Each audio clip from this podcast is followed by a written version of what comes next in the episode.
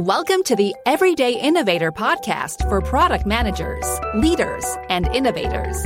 Your host is Chad McAllister, helping you become a product master. Listen and get ready for higher performance, for the doctor is in.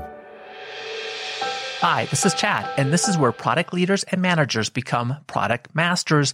And I'm changing the name of the podcast to Product Mastery Now. The name's coming soon, and you don't need to do anything different to keep listening, but it will show up differently in your podcast player, not as the Everyday Innovator, but as Product Mastery Now. The logo will essentially look the same, so it should be easy to find. This episode has two of my favorite things. First, our guest is describing how he got started with jobs to be done and how you can use this valuable tool yourself. Second, he is also the co-founder of Product Collective and the co-organizer of Industry, the conference for software product managers. Industry has a virtual conference coming up on April 20th and 21st, and it is worth checking out by going to industryconference.com. This is not a sponsored podcast. I just want you to know this is a valuable opportunity. Check it out at industryconference.com. Our guest is Mike Belsito. Before his current work, he had a number of product roles and experiences, giving him insights that can help all of us. And remember, if you hear anything that you want to go back to, we take detailed notes for you. Those notes are also a great way to share this information with colleagues. Find all that information at theeverydayinnovator.com slash 328. You'll also find a one-page action guide at the same place, theeverydayinnovator.com slash 328 to help you and your team put these concepts into action. Now, let's talk with Mike. Mike, thank you so much for joining the Everyday Innovators. Thank you so much for having me. This is a lot of fun. I'm glad to be here. I'm glad you are too. And you're going to be the first guest I tell this to, which is the podcast name is actually changing to Product Masters Now. Oh. So that that's coming soon. So we might talk All more right. about that later. I love it. I love it. Thanks for letting me in on the secret. Yeah, you know, first guest to know Product Masters Now. And we got connected a, a few times in the past. One is I am a listener to Rocket Ship FM, which you help co-host there. And also Industry, you're involved with that. And we can talk more about this towards the end, but just give us a, a quick oversight of Industry and your involvement there. Yeah. Well, so I, I- I'm the co-founder of Product Collective, and we're the organizers of Industry, the product conference. And we like to think of Product Collective as a community for product people, and Industry is sort of the place where we gather in person, or these days virtually, I should say. Right. But we we started it back in 2015. And we actually started with the conference first. We did it completely backwards, how most people would would you know usually you think of building up a community, and then once it's big enough, okay, what are some things we could do for the community? Let's launch a conference. We started with the conference, but really it was because we were product people that felt like we didn't know what we were doing and liked learning through other product people. And so we figured very selfishly, you know, what if we could figure out a way to bring some of the best product people to us here in Cleveland, Ohio? And so we created a conference that at the time it was totally on the side. We both had full time roles doing other things in product and put on the first edition of industry back in 2015 here in Cleveland, Ohio. And mm-hmm. it was a lot of fun. And, you know, it seemed like so many of the people that came, they were looking for this sort of thing. And so it's kind of blossomed from there where now, you know, the Cleveland conference that we put on every fall is, is our big one. I mean, the last time we did have an in-person conference. I think we had over 1200 people for it, but we have a European edition. Obviously 2020, you know, th- things were a little weird. So we, we, no in-person edition, at least in Cleveland. We had a, we had our virtual edition, first virtual for industry in, in the fall, last fall. But aside from the conference, we do a number of other things. You mentioned I co-host Rocket Ship FM, which is a lot of fun. Like you, you know, I, I love podcasting and talking to product people and sort of combines those two things. And but we also do uh, live video chats. We call them industry interviews where people can tune in live and and take part in the conversation. We have an online job board. Uh, we have a slack group. So all sorts of things to really help product people Yeah, industry popped up on my radar only because you guys emailed me once, and I don't know actually if that I don't recall if that was you, Mike, or someone else about the this new conference that was going to be in Ohio, and you were inviting product management podcasters to come kind of cover the uh-huh. the event. And I unfortunately had a trip scheduled to the East Coast and couldn't make it, but I'm hoping to be in person at one in the future. So we are going to talk about a practical topic for product managers. It's a tool I very much like called Jobs to be Done.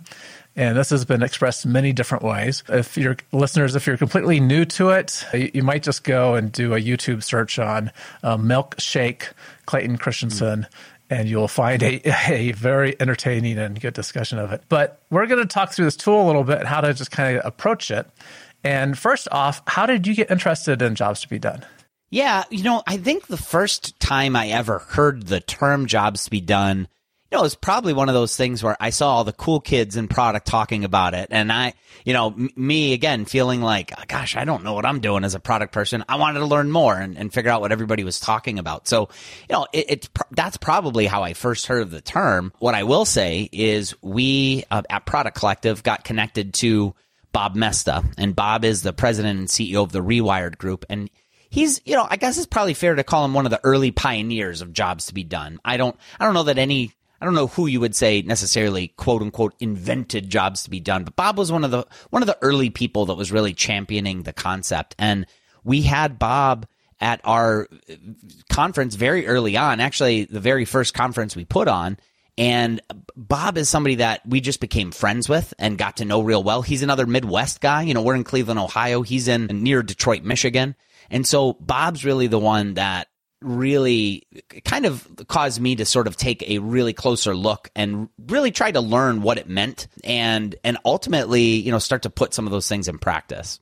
Yeah, real good. And so and I think part of the story is Bob helped industry applied applied jobs to be done trying to understand more deeply why people come to the conference and what they want. Absolutely. Yeah. What happened was back in industry, I think it was industry 2017, Bob was speaking and, you know, he's spoken at a few of our editions now. He kind of takes industry up as like a, a bit of a residence, if you will. And I, I love it because we'll, we'll always have Bob back when we can. But I remember backstage talking with Bob and he was asking me about interviews that we do with our own customers. And I told him, well, yeah, we do customer interviews, but I don't call them jobs be done interviews because I don't know what I'm doing when it comes to jobs to be done. So, but, but I love learning from customers. We do these customer interviews all the time. And Bob said, well, oh, let's go back to that a minute. Like, why do you, why do you say that, you know, you don't know what you're doing when it comes to jobs to be done? And I said, well, you know, it, it, to me, it just seems something that like, as a concept, it, I get it, but it seems kind of complex to really get started. I, I don't feel like I know what I'm doing. And he said, well, what if, what if I were to sit down with you and interview your customers with you. You know, might might you be open to that? And I'm like, yeah, Bob, I'd be open to that for sure. I mean, here's Bob Moesta, one again, one of the early pioneers of jobs you've done, basically asking us if we're open to him helping us understand this better by interviewing our customers. So right. we, I remember right after that conference, it might have been the first email I sent was back to Bob saying, Hey, thanks again for coming to industry. By the way, I don't know if you remembered offering this, but we'd love to take you up on it. And before I knew it, uh, my partner Paul and I were were at Bob's office in Michigan. Really, just we spent a whole day with him, just kind of learning and and just spending time with Bob. And then yeah, later on, Bob actually helped us by interviewing some of our own customers, and that's what really sort of shined a light and and mm-hmm. helped me understand how you like. Yes, it can be something that might be complex to understand, but really it, it isn't as complex as people might think. And to just get started with it, just take those 1st mm-hmm. steps and get started, that doesn't have to be so hard. Yeah, and that's what we're going to talk about, what some of those first steps are. And just in terms of history, because we've interviewed some of the other people related to jobs to be done, the, the story is, and I have this straight from Tony Ulwick, that he had responded to Clayton Christensen to say, hey, I think I have a solution for your innovator's dilemma when that book came out. Yeah. And they got together and talked about this framework. And Christensen is the one that gave it a name. He's the one that called it jobs to be done. And Tony had the tools to support it. And then I hear Bob's name all the time. And I don't know how he fits into this mix, but he was certainly an early user of it. Did he happen to share his Snicker candy bar versus the Milky Way candy bar story with you? Yeah, he. I mean, he has in the past, and I would be. I. I again, I don't want to sort of. Ju- at this point, it'd probably be telephone game if I if I tried to sort of recall that story.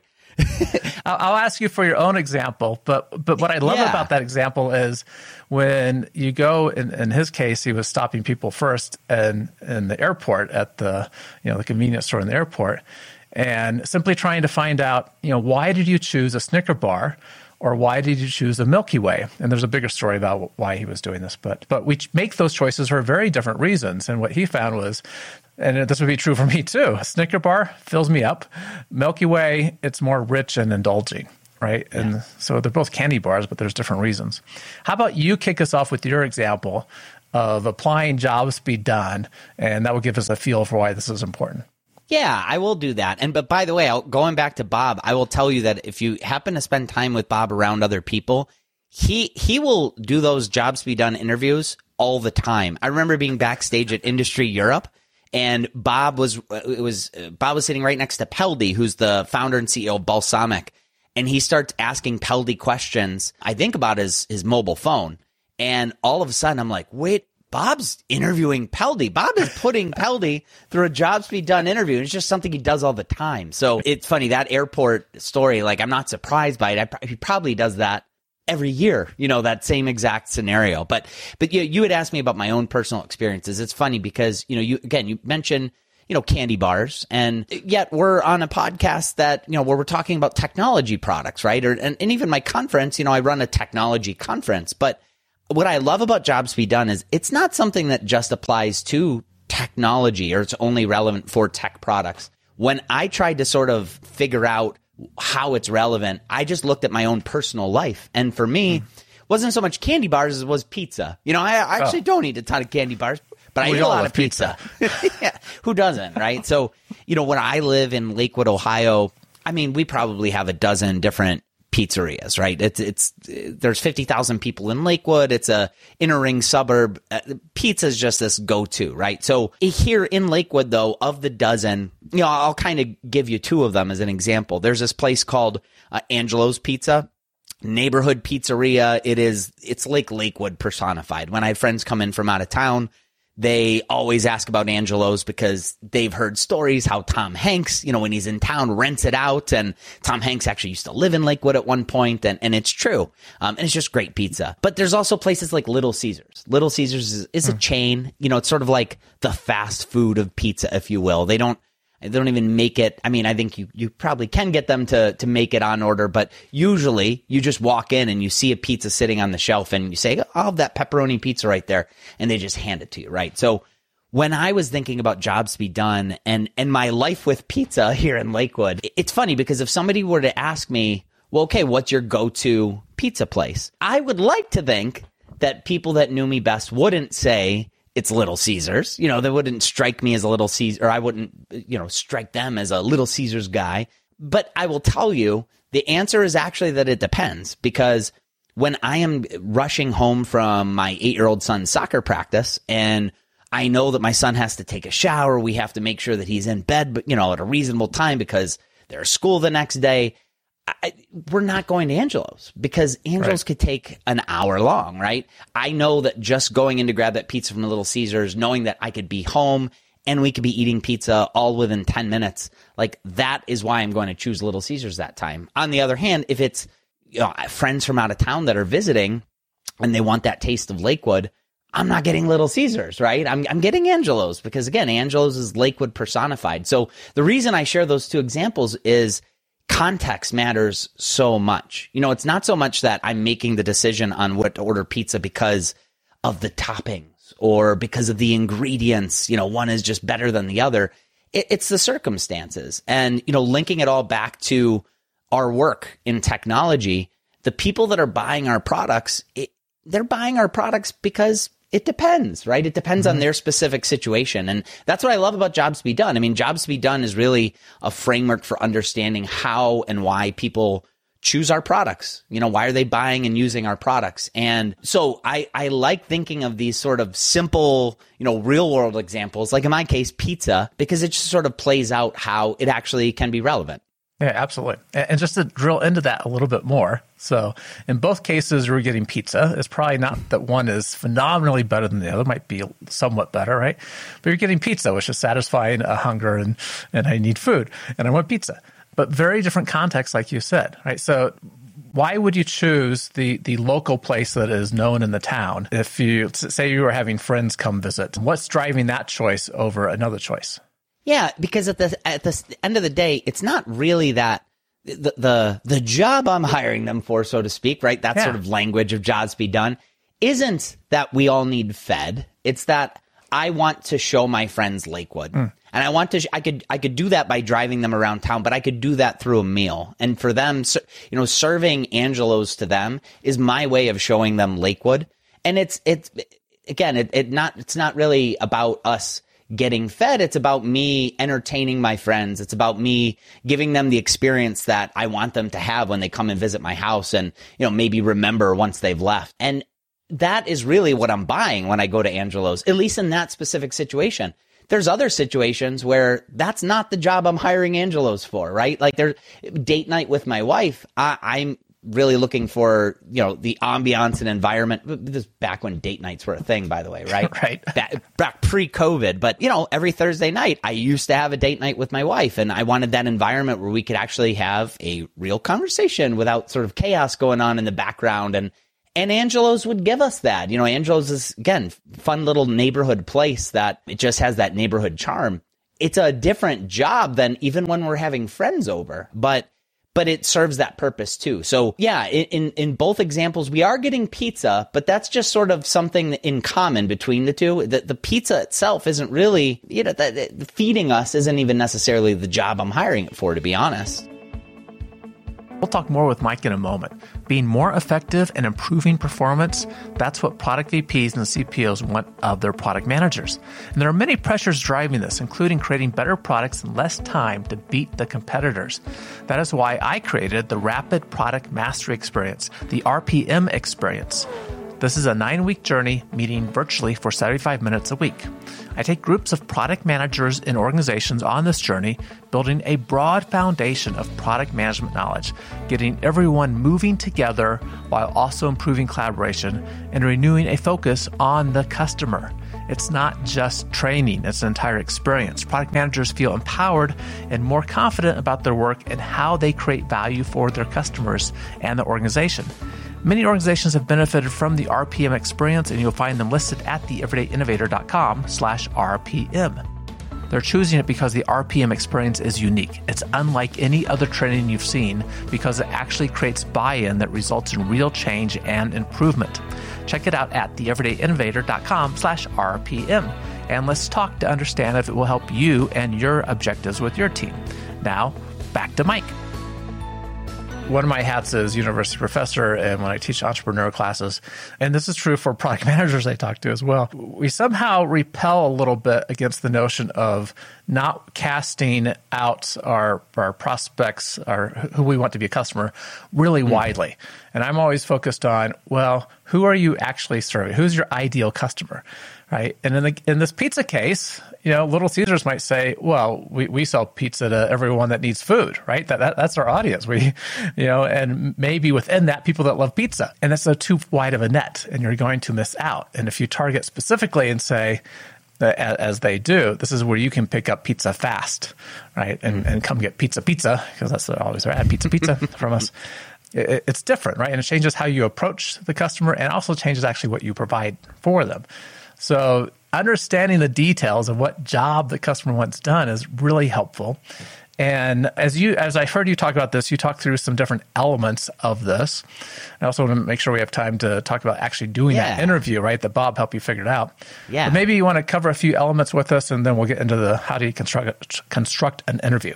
Yeah, and I think you know understanding those elements it is essential before really conducting that interview. So you know we'll touch up on it here. I definitely invite listeners to go in and, dig in a little bit on this. I mean, you don't need to read a whole textbook on it, but it, you do want to understand some of the terms, and and some of those terms include understanding what a struggling moment is. So a struggling moment, I, I like to think of it. This is not the Bob Moesta approved definition of it, but if you were to ever watch one of those infomercials, and it could be on anything, but you know, it's usually it's some sort of ridiculous product like somebody's eating a bowl of cereal and they're acting like, you know, you can't eat a bowl of cereal. The cereal spills all over and they say, I, w- I wish there was a better way. I wish there was a, you know, and then they introduce some crazy product like a weighted bowl for, for cereal so it doesn't spill. But that I wish it w- there was a better way. To me, that's a struggling moment. That's sort of like a struggling moment personified where it is, it is this pain that is you're, you're now living with and it's so painful that you need to find that better way. So understanding that struggling moment first is is really important. And this could be for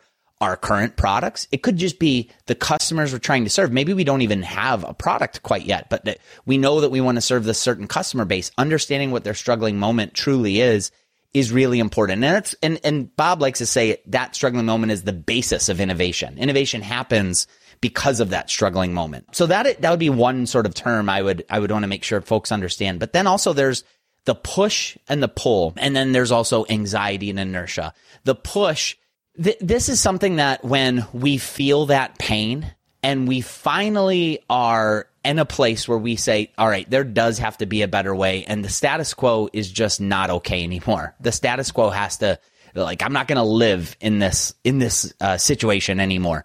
That's the push that we're feeling. That we're feeling a push to get us to a new solution at some point. The pull is when we actually hear of that new solution somehow, some way, you know, for me, it might have been like going back to that cereal example. Maybe in watching that TV commercial, maybe I've, I have felt that pain, as ridiculous as it might seem. But I see that commercial. That's now the pull for me. And I, I now see that end solution in sight. And maybe I'm going to pick up the phone and, and buy that product. Maybe not, but but right now I see it and I can envision what life would be like with this new solution. That's the pull. Now, one might think, okay, so then it, that, the natural next step would just be you buy that product. You you're hiring that product to to solve that pain, right? But but this is where anxieties and inertia come into play. Anxieties would be where you start to have this internal conversation, almost making excuses for why this can't work. Now, the cereal bowl, there could be some anxieties. I like to also think of back when I was a product person, I first heard of Slack. Um, Slack is, is something that we're all using now, but I remember at first when I was living in a world of constant meetings and constant emails and Slack was sort of positioned as this email killer. And, and I felt that pull for sure. You know, I started reading those articles. But then the anxieties I felt was, okay, but if I were to introduce this at my company, am I going to be the one to have to train everybody? And what if, mm-hmm. like, what if it doesn't go so well? Like now I'm going to be the one that said, thanks, Mike. You made us buy this whole new tool. And now, you know, people aren't using it the right way those are anxieties. Those those anxieties can build up and they could prevent us from getting to that end solution, sort of moves us back in the timeline. And inertia is when you got to a point where it's just it stops altogether. Maybe in the Slack example, I would say, you know what? That it's just too much of a risk for me at my company to put myself out on a limb for this product that hasn't really been proven quite yet. I'm not going to do it. I'll just live this life with emails and, and constant meetings. And at that point, you know, the, the customer is never going to get to that end solution. So the reason why this is all important is when we get to a jobs be done interview, some people ask the question, well, what's the difference between a jobs be done interview and any other customer interview? Jobs be done interview is something where you're able to, after that interview, you're actually able to identify all of those things. So in your customer interviews, if you end that interview and you can actually go back and identify what was the struggling moment? What was the push? What was the pull? What's the anxiety? What's the inertia? Then great, because guess what? You've you're already doing jobs to be done interviews, even if you didn't realize it. But for a lot of people, they they might have gotten a lot of great information, but they didn't necessarily uncover those pieces of information. And so that's what makes it jobs to be done interview so special is we're actually uncovering all of those pieces of information appreciate you going through the elements there because there's so much in there to help us make a better product and make a better experience, right? If we can identify the anxieties people feel, we can address them. And if we know where the inertia becomes so much that they stop taking action, well, maybe we can add a service that makes that easier for them to adopt our, our product. Absolutely. So lots of important elements to consider. So let's dive into the actual interview part. Let's start with the planning piece, right? So you kind of gave us a, a hint there, I think, on this was as we're planning the interview, we want to uncover those those elements. Yes. But, but how, how do we plan to do the actual interview?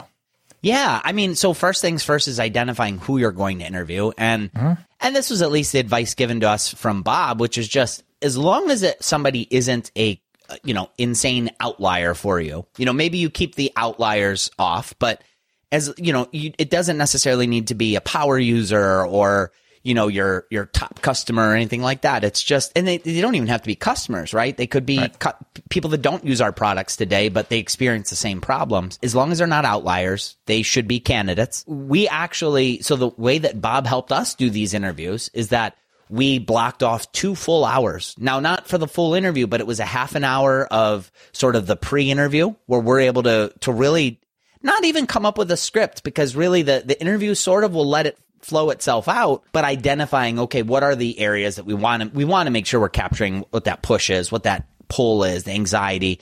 Like here are things that we want to make sure we know about this particular user. So it's sort of a, again, not a, not a list of questions, but it's a list of things we're trying to accomplish.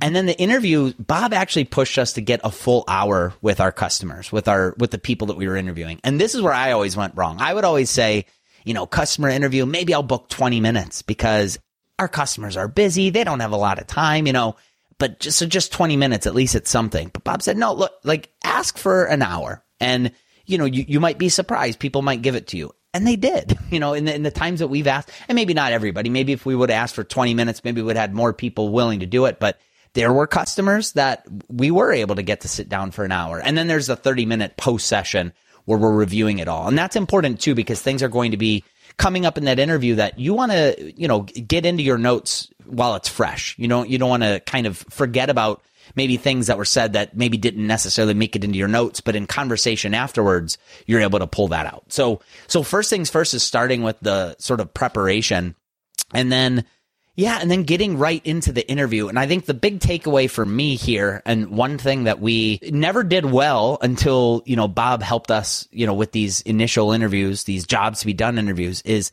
he dug so deep. Like that hour went by pretty mm. fast because he would dig so deep with a customer. And just as an example, I remember we interviewed this one person who was a self identified product person, but his actual title was user onboarding lead and he, he wanted to get into product or rather, you know, get a product dedicated role eventually. And so coming to industry was one of his ways to learn. And I remember asking in the interview, or at least Bob asked the question like, okay, so why did you buy that ticket to industry? And, you know, the rationale was like, well, you know, I, I wanted to learn from the best and, you know, meet other people. And I would have probably said, okay, cool. And uh, so next question. But Bob said, well, okay, no, wait, wait, wait. Hold up on that a minute. You, you wanted to learn from the best. What do you mean by that? Like, who is the best? And so we're able to hear in Matt's own words. Matt was the person who we interviewed. We were able to hear in his own words. What did he mean by the best? You know, what did he mean by learn? Did he not know these things? Was he completely new to product? And the more that Bob pushed, you know, he just kept asking why and why. We uncover the, the reality that at this company that Matt was working for, this person we were interviewing, it was his boss that was really pushing himself to to own what meant to be a product person and to really come back and and bring that into his company. So he was he was actually feeling that push from his boss. You know, it wasn't really anything else, but I wouldn't have uncovered that to be honest with you. But it was because Bob sort of kept pushing and kept drilling and and the way he put it to us is that he's like, "Look, we have to act as if we are documentary filmmakers and we're trying to uncover the story. And sometimes what people initially tell you, that's not the whole story. So we need to go and capture that story. And that was a big learning for us. I'm glad you provided an example of what Bob said because I wanted to follow up with, you know, when you're digging deep and you're basically asking why a lot, at some point it's easy, well, I should say easy, but you can kind of run out of a path. And having that been with someone with experience in this is really helpful because there probably is a handful of questions that kind of go to, you know, how, how do you dig deeper, right? And a simple one is, well, what do you mean by that, right? Or maybe, well, tell me a, another time that you encountered that problem, right? Uh, how did you solve it then, or, or what was yeah. the outcome? So asking those questions and get deep, uh, deep understanding is really, really good. And I like the analogy: be a documentary filmmaker. I loved it too. It helped me sort of put it into context. And I'll just tell you though, it's uncomfortable. Like to, to do it the way that Bob was doing it. And now the way that we try to do it, I'm not, I'm still not an expert at it, right? I'm still, I'm a practitioner, you know, I'm, I'm still learning as I go here, but it's uncomfortable. You know, it's, it's our, my, my instinct is to accept that answer at face value and move on. But I think what Bob helped me realize is again, that answer, that's not necessarily, you know, face value isn't the whole story. And so we need to get to that whole story because it, it, it makes a big impact on, you know, the end result. We're doing these interviews because ultimately we want to do something with this. Like the, the end goal isn't to do the interview. The end goal is to uncover information that then we can use. And that's what I loved about these and we only did uh, honestly a handful of interviews before we hmm. first started implementing some changes and some of those changes ended up making a big impact for us. So I think, you know, people should do as many as they can and honestly just keep doing them. You know, maybe you're able to focus on different problems. And so therefore those interviews are going to uncover different things. But the, the thing I loved about it is that even in just a handful of interviews, you're going to start to uncover things that you might be able to actually put into practice right away. It's really good. Did, did you find yourself as you were involved in these having to get more comfortable with silence? Did this come up as you ask questions some of the time? Absolutely. Yeah. It, it, it, sometimes silence can be one of those things that is actually quite powerful when you leave this pause and you just wait. Mm-hmm. You you just wait until you the other person, you know, decides to say what they're going to say. It's very easy to try to fill that silence. So yeah, that is that is part of the uncomfortability, at least, you know, in my opinion with it. But and that's one of those things that I feel like you get more comfortable just the more practice you have at it. Good. So thank you very much for taking us through uh, a good summary of jobs to be done, why it is important, the elements we're looking for when we do those interviews, and then just simply doing the planning, thinking about the outcomes that you want, what you're trying to get to. And during the interview, keep going deep. Ask why and what and get specifics as much as you can. That's great. As listeners know, we like innovation quotes around here. What did you bring for us and, and kind of explain that to us a little bit too, what it means to you? Yeah. I, so the the quote that I'll share is that no one can stop you from doing exactly what you want to do. If you can accept that the cavalry won't come, and if you can be the cavalry, it gives you a chance to be happy. That quote is actually from Mark Duplass, who's uh, actually not a tech entrepreneur. He's a indie filmmaker. He's he's made and started a, a lot of awesome movies that I I enjoy. What I really like about that, and why I think it's actually relevant to all of us as product people, especially as entrepreneurs, sometimes there's this notion that, you know, if, if we can only, you know, get that one investor to invest in us, or if we can only get that one customer, that landmark customer, and we're, we're, we might find ourselves waiting for that investor, waiting for that landmark customer. But if, when they come, you know, things will get better. And to me, this quote is about not waiting because guess what? Mm. The cavalry isn't coming. We have to be that cavalry. We have to we have to be the ones that can uh, put our own, you know, put everything into practice. We have to be the ones that sort of create our own path, especially as a bootstrapped entrepreneur. I love the quote because it means that really we're responsible for our own success. Not, we, we can't wait on anybody else to, to make that success happen. We have to rely on ourselves for that. So even though, you know, when Mark probably gave that quote, he's, he's talking to a room of, of filmmakers, but as an entrepreneur myself, yeah, I took a lot out of that. And so I just wanted to share that here as well and the filmmaker perspective ties in well to what we were just talking about too. Absolutely, you know, documentary filmmaker. So that's right. I like that quote.